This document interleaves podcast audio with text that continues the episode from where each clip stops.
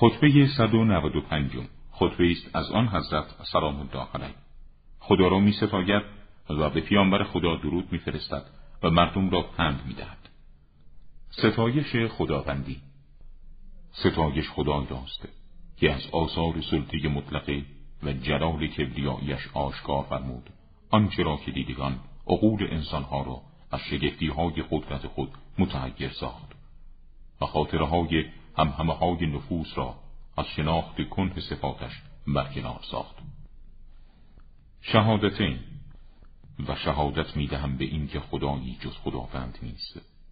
شهادتی ناشی از ایمان و یقین و اخلاص و اعتقاد و شهادت می‌دهم به این که محمد صلوات الله علیه بنده و فرستاده اوست. خداوند او را در زمانی فرستاد که نشانه های هدایت کهنه گشته و مسیرهای روشن دین محو شده بود. او برای حق قیام کرد و آن را آشکار ساخت و مردم را به رشد هدایت نمود و امر به اعتدال فرمود. درود خدا بر او و فرزندانش باد. پند مردم و بدانیده بندگان خدا او شما را بیهوده نیافریده و شما را به حال خود رها نساخته است. می‌داند اندازی نعمتش را که به شما عنایت نموده و احسان خود را به شما حساب فرموده است. پس از او طلب گشایش کنید و توفیق به حرکت در مسیر او را از او مسئلت نمایید. از مقام ربوبی او بخواهید و عنایت الهی را از او بطلبید. زیرا هیچ حجابی شما را از خدا نبریده و هیچ دهی برای ورود به پیشگاهش برای شما بسته نشده است. و قطعا او در هر مکان و در هر زمان و وقتی موجود است. او با همه انس و جن است. نه بخشیدن به مال و قدرت او رخنهای وارد آورد و نه عطایی از او بکاهد و نه هیچ سؤال کنندی آنچه را که او در ملک داند تمام کند. و هیچ کسی نتواند عطاهای او را به پایان برساند و هیچ شخصی نتواند او را از شخص دیگری برگرداند. و هیچ صدایی توانایی مشغول ساختن آن ذات اقدس را از صدای دیگر ندارد و هیچ بخششی او را اصلا به بخششش مانع نگردد و مشغول نکند او را غضبی از رحمتی چنان که هیچ رحمتی به کسی او را از عقاب دیگری باز نمی دارد.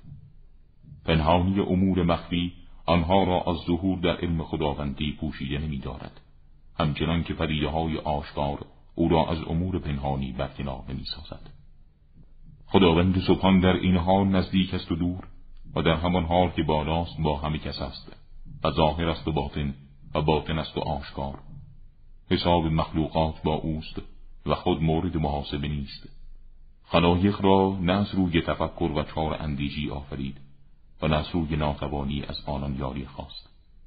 ای بندگان خدا شما را به تقوای الهی توصیه می کنم زیرا تقواست که مهار حقیقی از آرودگی ها و انحرافات است و استحکام بخش حیات معقول انسان ها پس به وسائل محکم آن چنگ بزنید و به حقایق آن تمسک کنید. تقوا شما را به زندگی بارفاه و آسایش برمیگرداند که امروز برای شما ناپدید می نماید و شما را به وطنهای وسیع که فوق ماده و مادیات است و جایگاه های امن و مقامات عزت رهنمون می شود در روزی که چشمها باز و خیره می ماند و همه جا تاریک شده و رمی شتران باردار بی صاحب رها شده است. در آن هنگام در سور دمیده می شود هر دلی از جا می رود و هر زبان گویا ایلال می شود و کوههای بلند و سرکشیده و ثابت و محکم پست و در هم ریخته می شوند در آن روز سنگ های سخت آن کوه ها مانند سرابی دستان و جایگاه های مورد بهره برداری آن کوه ها مانند مناسلی که در آنها ساخته می شود به زمینی خالی و هموار مبدل می گردد. در آن روز شفاعت کننده نیست که بدون اذن خداوندی شفاعت کند و نه یار نزدیکی به انسان که سودی بخشد و نه عزدی که گرفتاری را برطرف نماید